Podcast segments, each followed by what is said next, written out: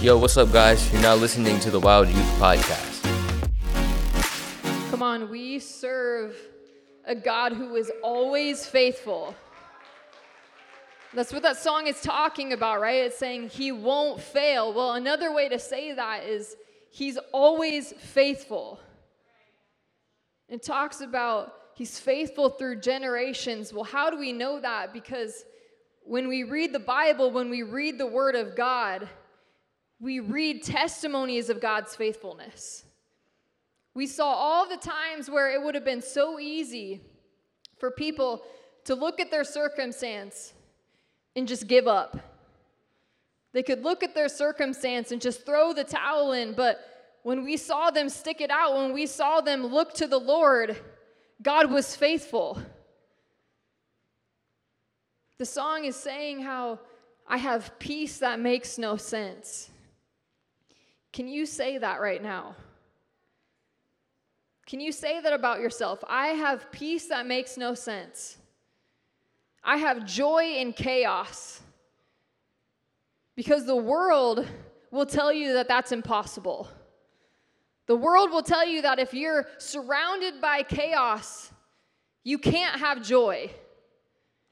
The world will tell you that if your circumstance looks hopeless, you can't have peace because they can't coincide, they can't go together. Well, we serve a God who does the impossible. And so, what the world says is impossible, God says is possible. You can have peace that makes no sense. You can and should have joy. If you know God, no matter what you're dealing with right now, you can have joy. Does that mean that every day is filled with happiness? No. But you can still have joy because the Bible says that the joy of the Lord is my strength. It says that his mercies are new every morning. So no matter what today held, there's mercies new for tomorrow. No matter what I did today, his mercies are new tomorrow. So I'm going to put my faith, I'm going to put my trust in the God who is faithful. Come on, are you thankful that we serve a God who never fails us? We serve a God who never leaves us, and that gives us joy, that gives us peace when the world would want to give us anxiety, when the world would want to give us shame. God lifts our face and says, I love you, you're mine. Let's go. So come on, let's get into it tonight. Are you praising God tonight? Yes? Okay, then give God a shout of praise. He's worthy of our praise. And if you are new, if it's your first time, welcome. Can we give all of them a warm welcome, a round of applause for first time newbies? I'm so excited that you are here. And hey, if, if it is your first time, firstly, my name is Connor. I'm the youth pastor here. Thank you for coming. If I didn't meet you yet, please come find me afterwards. I would love to know who you are, get to know a little bit about you. But secondly, if tonight is your first night, come back next week. Because if you come back next week, you're going to get plugged into a small group. And what does that mean? When you go into a small group, they're designed for you to be able to wrestle with things that you believe, or maybe wrestle with things that you don't believe. Maybe you walked in tonight and you were just saying to yourself, man, I don't even know that I believe God exists. I'm here to tell you that's okay. We still love you, we want you here, and small group time is designed for you to discuss that. It's designed for you to wrestle with those things because at some point in life, we all have to wrestle to have faith. We have to wrestle to know that God is who He really says that He is.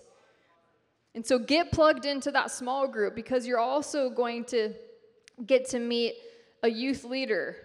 I don't have one on, but they all have on a lanyard. Those are our youth leaders, our small group leaders. You're going to get plugged in with one of them, and they're going to be your lifeline. They're going to be your resource. If you have a question, if you need prayer, if you need advice, they're your go to people. So you want to get to know them because, guys, they, they are here to invest in you. They're here to love on you, they're here to give you guidance, and they're here to encourage you. Also, invite them to your activities. If you're on a sporting team, if you're in show choir, whatever it is, invite them to go to that. Show choir, come on. now, they may not be able to go to all of them, okay? But they'll likely be able to go to at least one of them, and they want to. But we can't go to the things that we don't know about. So please invite us to go to them. We would love to support you in that way. Anyways, all that to say, come back next week and get plugged into a small group. All right, go ahead and, and find your spots, grab your Bibles. Remember, don't sit down yet because we still have to read the word. So get your Bible, your paper Bible with no tabs because we're getting ready for our sword drill. So once your Bible is ready, get it in your hand, hold it by the spine. So, for all of you who haven't done this yet, what we're doing is in a minute, I am going to say a scripture reference, and our sword drill is a race to find that scripture first. So, reminder if you're a student and you beat all of the leaders in here, you will get both candy bars. But if you're just the first student and don't beat a leader, then you will get one. So, now that we have all the rules, are you ready for our reference? Yes, okay. If you got your Bible, hold it high. I want to see who's doing this. Once you've found it, raise your hand high. Okay. Matthew 3 13, go. Matthew 3 13. Once you have it, raise your hand. Okay, Hannah, and then uh, Wesson. Okay, Hannah and Wesson, come up here. Let me see. Matthew 3, awesome. Hannah, there you go. Awesome. Give it up for Wesson and Hannah. Get into our scripture. All right, the rest of us, now that you're there, we're going to read it. Matthew 3, we're going to start in verse 13. If you don't have a Bible, it will be on the screen behind me. Y'all ready? Awesome. Then Jesus came from Galilee to the Jordan to John. So Jesus came from a region called Galilee to a region called Jordan to a man named John. John to be baptized by him. John would have prevented him saying, I need to be baptized by you, and do you come to me? But Jesus answered him, Let it be so now, for thus it is fitting for us to fulfill all righteousness. And then he consented.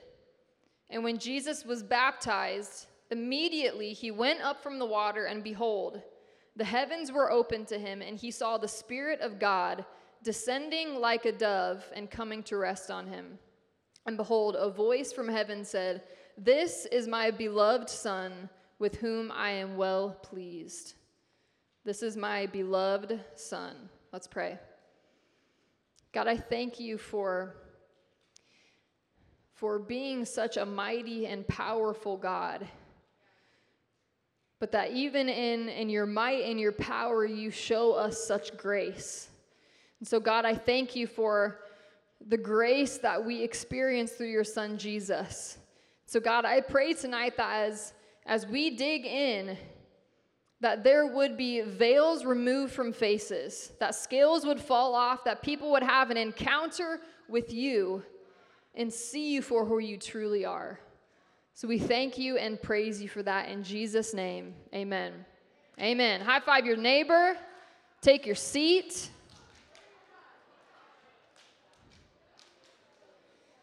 So, we are in a new series tonight. It's the first week of the month, which means we're starting a new series.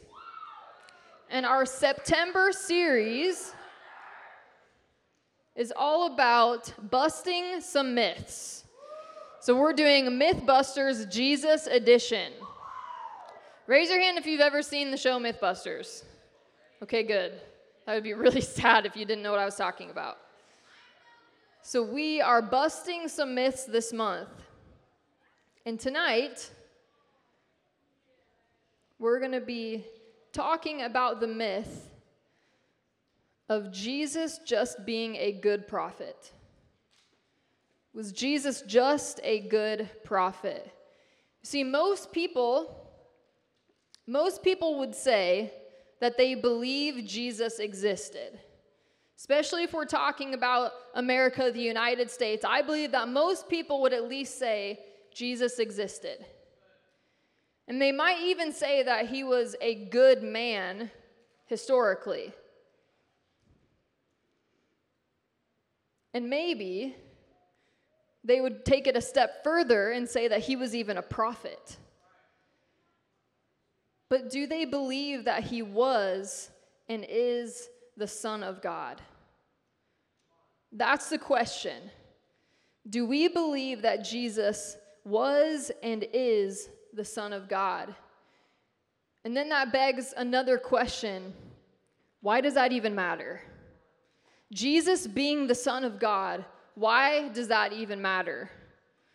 Well, because if Jesus wasn't the Son of God, then there's no Christianity. If Jesus wasn't the Son of God, then he doesn't have authority to heal or forgive sin. If Jesus wasn't the Son of God, then there is no salvation through grace. And if Jesus wasn't the Son of God, then his people wouldn't now have the Holy Spirit. See, as we as we look to these, this first one up here, everything to do with Christianity rides on whether Jesus was the Son of God or not.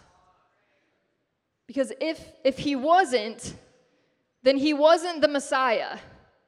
If he wasn't the Son of God, then he wasn't one that was prophesied about all over the Old Testament, the one that we had been waiting for to save us from our sin.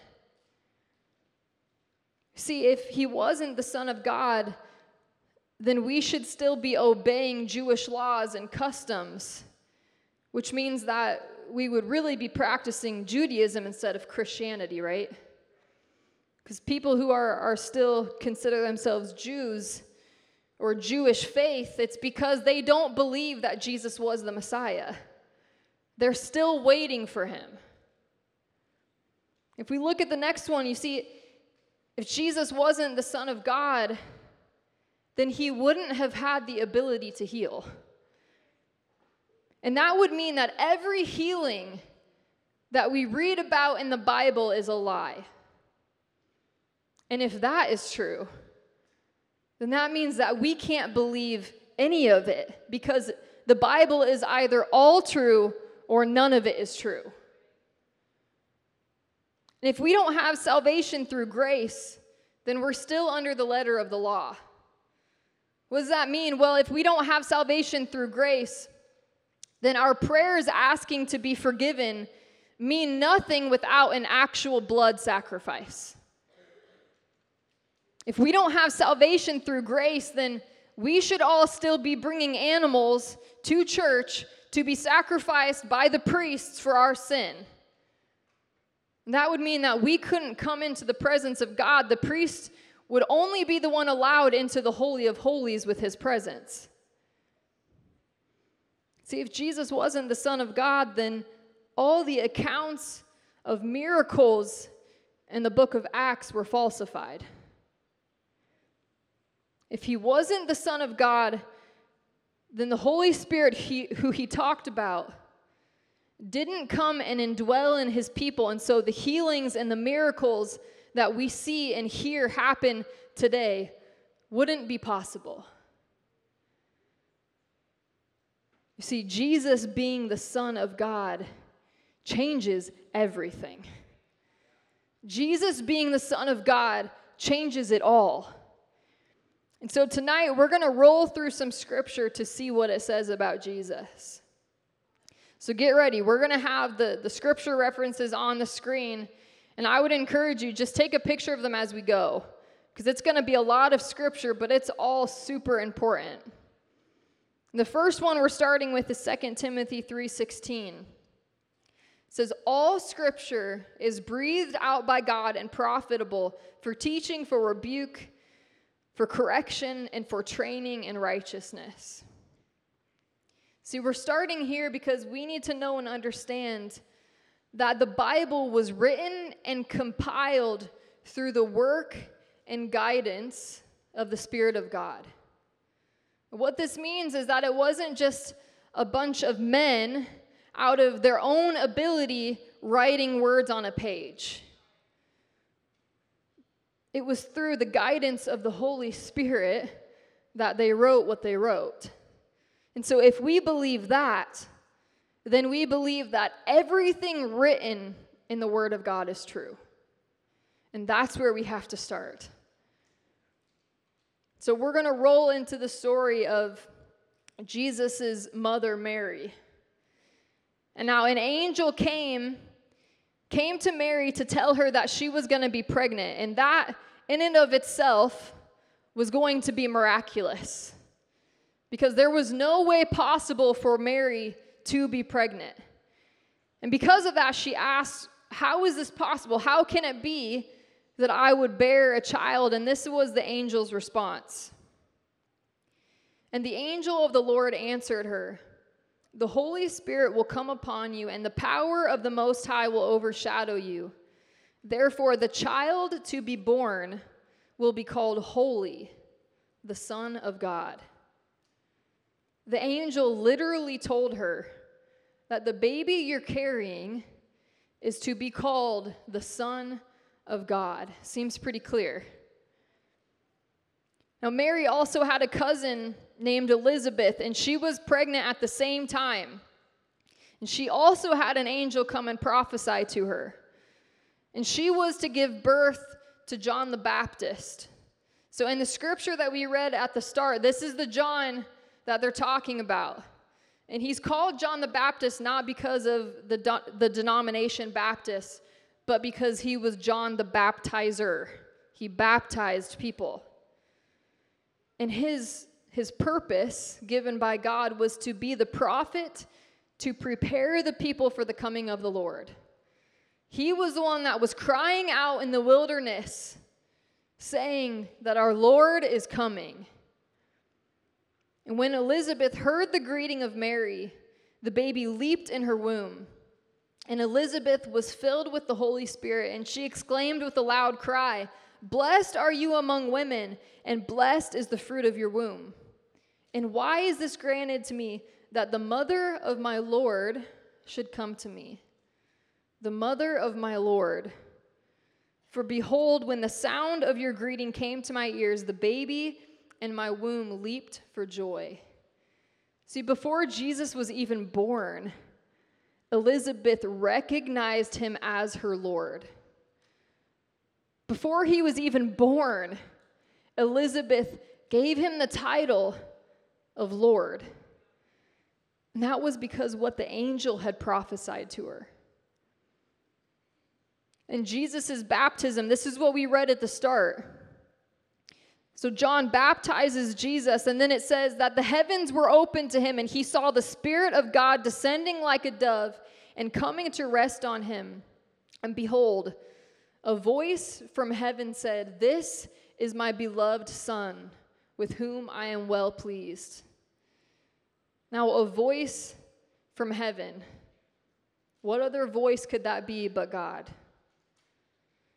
And God calling out and saying, This is my beloved Son. Just after Jesus is baptized, he's sent out in the wilderness to be tempted by Satan. Before he goes into his three years of just all out ministry, he goes through temptation. Now, guys, this is, this is the wrestling that I was talking about earlier. This was the moment of wrestling. Do I really believe what I say that I believe?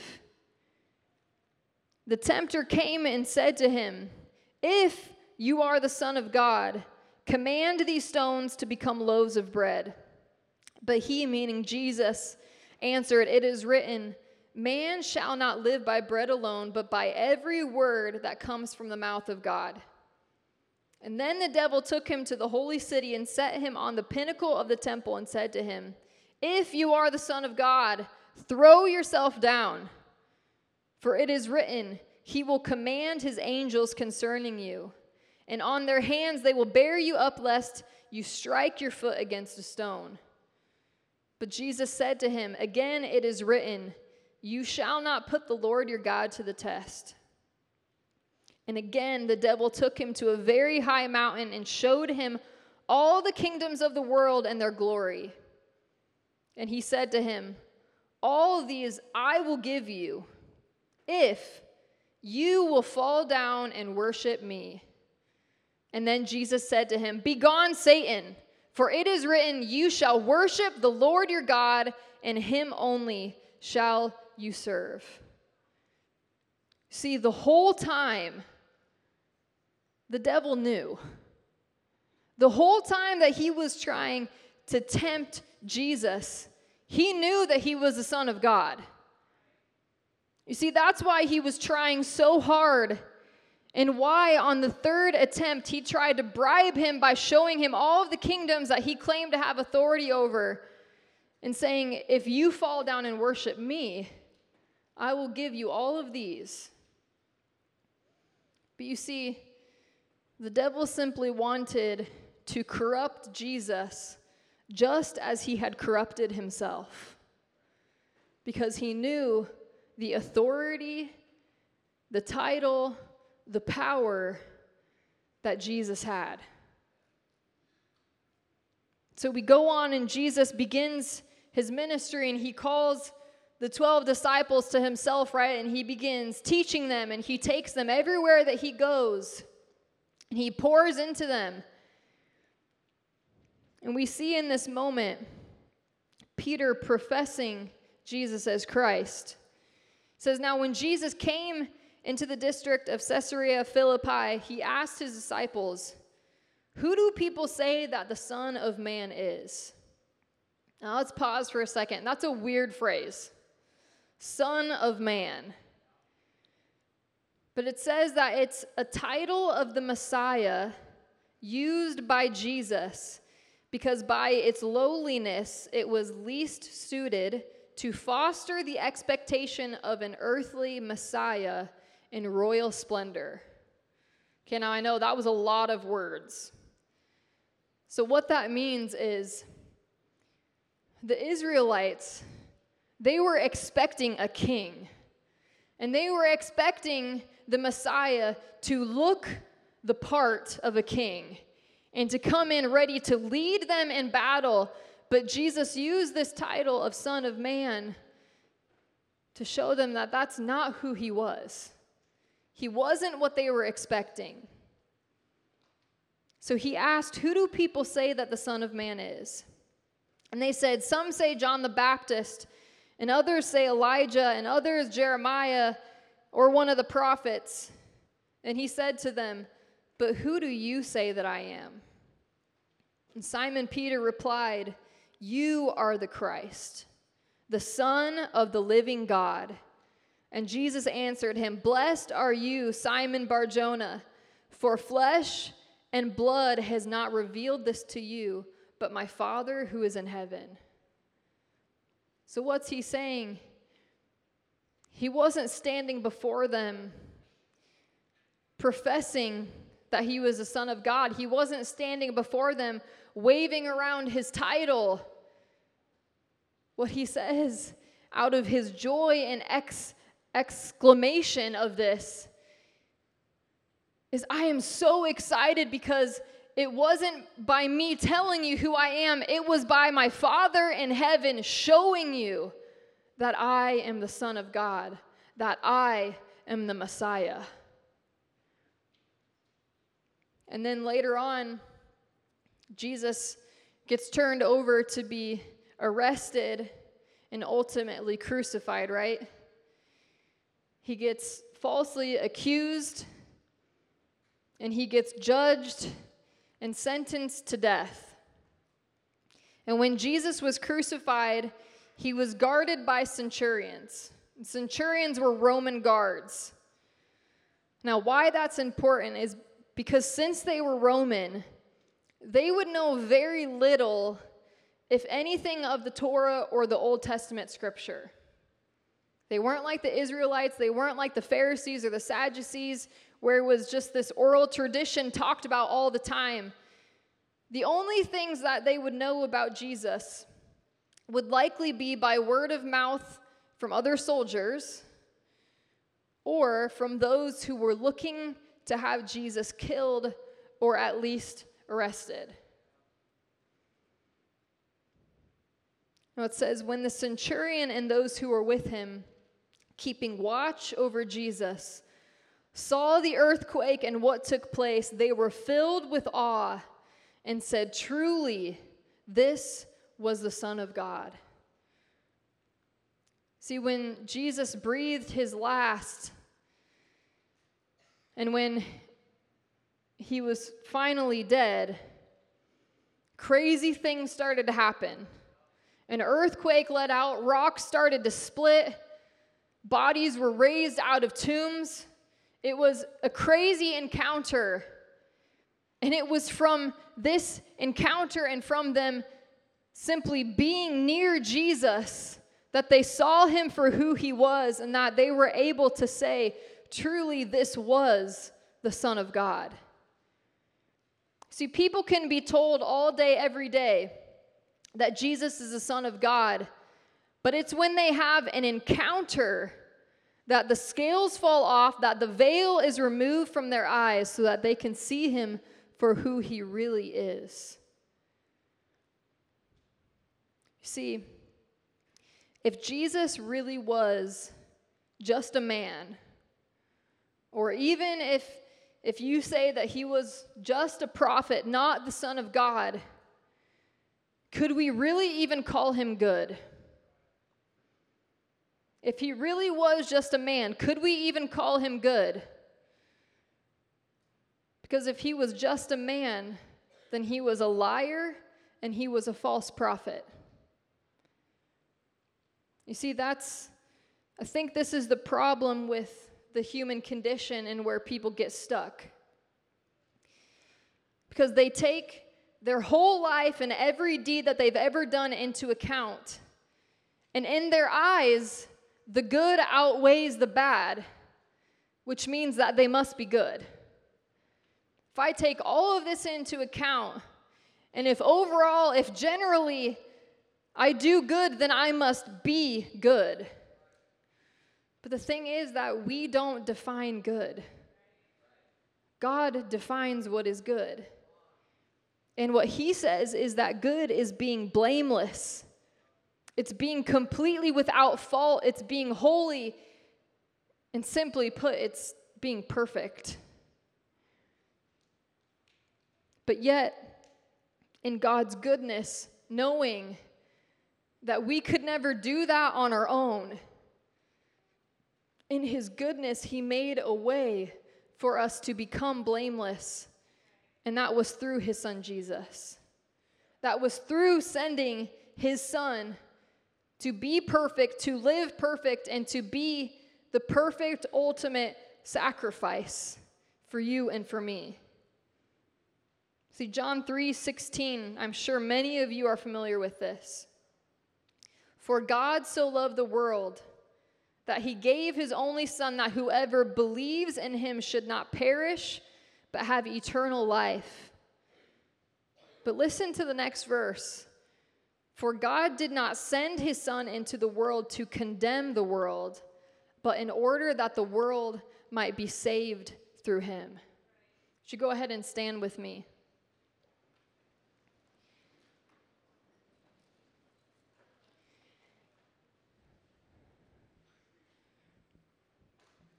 It's God's desire that we would all come to know him.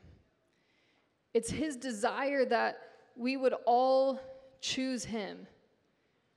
But just like this says that if we don't want to perish, but if we want to have eternal life, we have to believe in him. And that's ultimately that's the bottom line of everything that I have said tonight, right? Because we read through a lot of scripture, through a lot of what the word of God says. But if you don't believe the word of God, if you don't believe that it's true, then it, it means nothing, right? It's about us putting our belief in that, putting our belief that God actually cares about us, that God actually has a plan for us. It's about be- believing that if Jesus had never come to, to give us that salvation through grace, then we would still be back at the temple making sacrifices. And I praise God that I didn't live in that time. Because we now have something that's so much better grace. And like I said at the start, no matter what you've done today, His mercies are new tomorrow. Because even as, as we give our life to Jesus, as we surrender to Him, that doesn't automatically make us perfect here on earth. Guys, that's never going to happen. As we're still living on this earth, we're never going to be perfect, which means that we will always need Jesus' grace, that we will always need the forgiveness of God. But what it means is that because of the sacrifice of Jesus, I now get to spend eternity with God. So if you walk through those doors tonight, and you really didn't know what to expect. You walked in saying, I don't even know if there is a God, and if there is a God, why would he care about me? It says, For God so loved the world that he gave his only son. He loves you. And out of that love, he was willing to sacrifice his son. Now, I know that most of you, hopefully, most of you, don't have kids. but imagine, imagine yourself years from now when you do have a son or a daughter. Imagine being willing to sacrifice them for people who want to spit in your face. Imagine wanting to sacrifice them for people who say yes to you and they believe you, but then the next day they jump right back into the same sin. And the next day they jump right back into the same sin. God still chose to send his son for you and for me. So, if everyone would close your eyes in here. It was a high cost for you to have salvation. There was a high cost for you to, to have the ability to have eternal life. But while the cost was high for God, it made it so easy for us to say yes. And easy, as in, I don't have to go to the temple every day to hand over my, my best lamb to have it be sacrificed, but only by the priest in the Holy of Holies because I can't enter into the presence of God because I'm not without blemish. No, because of Jesus. When he died on that cross, that veil was torn from top to bottom, which meant that we, as believers, as Christians, now get to be in His presence and have His Spirit dwell inside of us.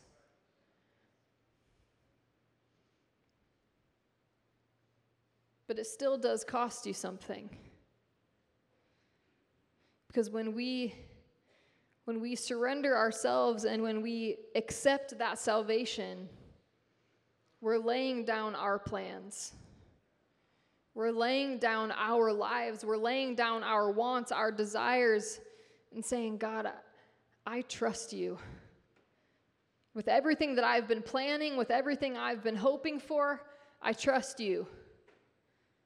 With all of my mess, with all of my hopelessness, with all of my sin, I trust you. So if you're in here tonight and you've You've never given your life to God. The Bible says that in order to do that, all we have to do is believe in our heart that Jesus is Lord and confess with our mouth that he was raised from the dead, and we will be saved. Thanks for tuning in to the Wild Youth Podcast. If you like what you heard, follow us on our socials at the Wild YTH or come in person on Wednesdays from 6:30 p.m. to 8:30 p.m. Stay wild, fam.